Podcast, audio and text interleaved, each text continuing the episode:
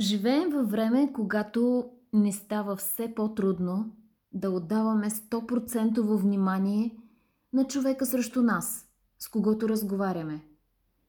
Защото някъде до нас е телефонът ни.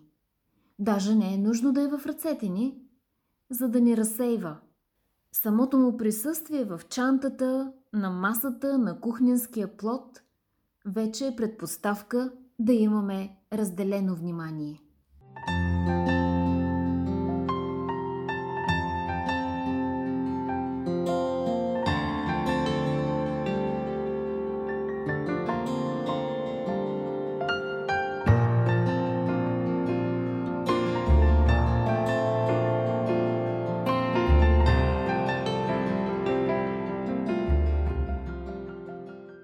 Радвам се, че сте избрали да бъдете с моя подкаст.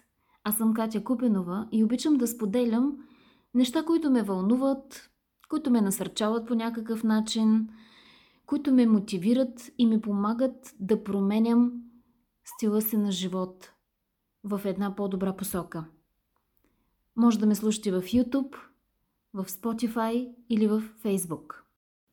Днес изследванията показват, че разговорите, които се водят в присъствие на електронни устройства, са далеч по-некачествени и с по-низки нива на емпатия от тези, при които няма никакви устройства.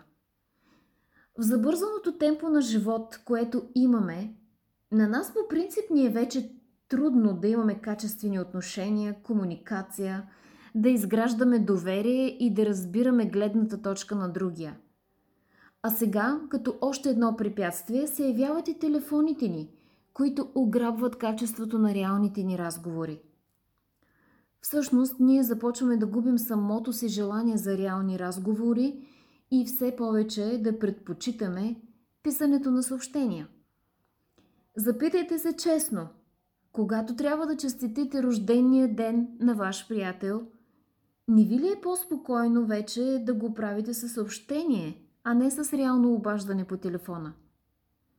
Когато трябва да се свържем с някого по работа, по-лесно ни е да пишем имейл и съобщение в някой от месенджерите, отколкото да проведем разговор. Аз днес направих точно това. Трябваше да проведа служебен разговор, запитах се дали искам да го правя и предпочетох да пиша съобщение в Viber, защото ми е по-лесно и по-спокойно. Истината е, че започваме да губим способността си изобщо да водим един добър разговор по телефон. Да не говорим за по-младите поколения, за нашите деца. Мисля, че те дори не са обучавани как да водят учтив делови разговор. По-скоро ги обучават как да напишат добър официален имейл. Какъв ни е проблема с разговорите на живо? Истината е, че проблемът е, че се случват именно на живо. И не можеш така добре да контролираш това, което ще казваш. При писмените съобщения можеш да поправяш, да напишеш нещата така, както ще изглеждат най-перфектни. Но при реалният разговор винаги го има риска да се изложиш с някоя простотия, която можеш да изтърсиш. Ясно е, че губим уменията си за комуникация – дори когато става въпрос за разговори между приятели, родители и деца, между брачни партньори, дори ако телефоните са в периферното ни зрение, те отвличат вниманието ни и ограбват качеството на разговора. Проблемът не е в самите устройства, а в това, че сме допуснали да контролират степента ни на внимание и съсредоточаване.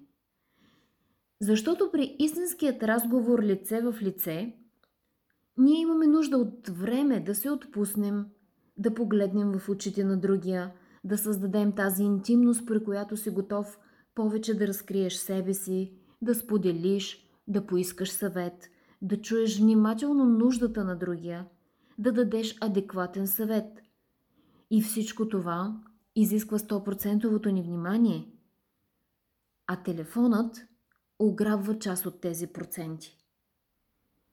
И тогава трудно чуваме другия, трудно създаваме контакт с очите, с сърцето, с чувствата. Затова не е чудно, че днес хората не умеят да общуват на едно по-интимно ниво, при което има изслушване и разбиране. Не умеем, защото вибрациите и звуковите сигнали ни пречат да създадем истински контакт с човека срещу нас.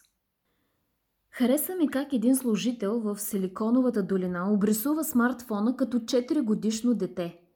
Така е направен по настройки, че да ни алармира за абсолютно всичко. Ама точно както го правят малките деца. Но докато няма функция, с която да изключим децата си, то при телефоните ги има тези функции и най-малкото, което можем да направим е да спрем уведомленията от различните предложения, които не са спешни. Ясно е, че имаме уведомления във Facebook, в Instagram, но не е нужно едно по едно да ни излизат през 5 минути. Това вече е въпрос на избор и регулация. Всеки от нас може да настрои така телефона си, че да не бъде грабител на внимание, а по-скоро да ни защитава от разсейване. Няма как да захвърлим устройствата си. Това е ясно, те са част от съвременният живот. Но това не означава, че трябва да страдаме от дефицит на внимание заради тях. Би било глупаво да го допуснем.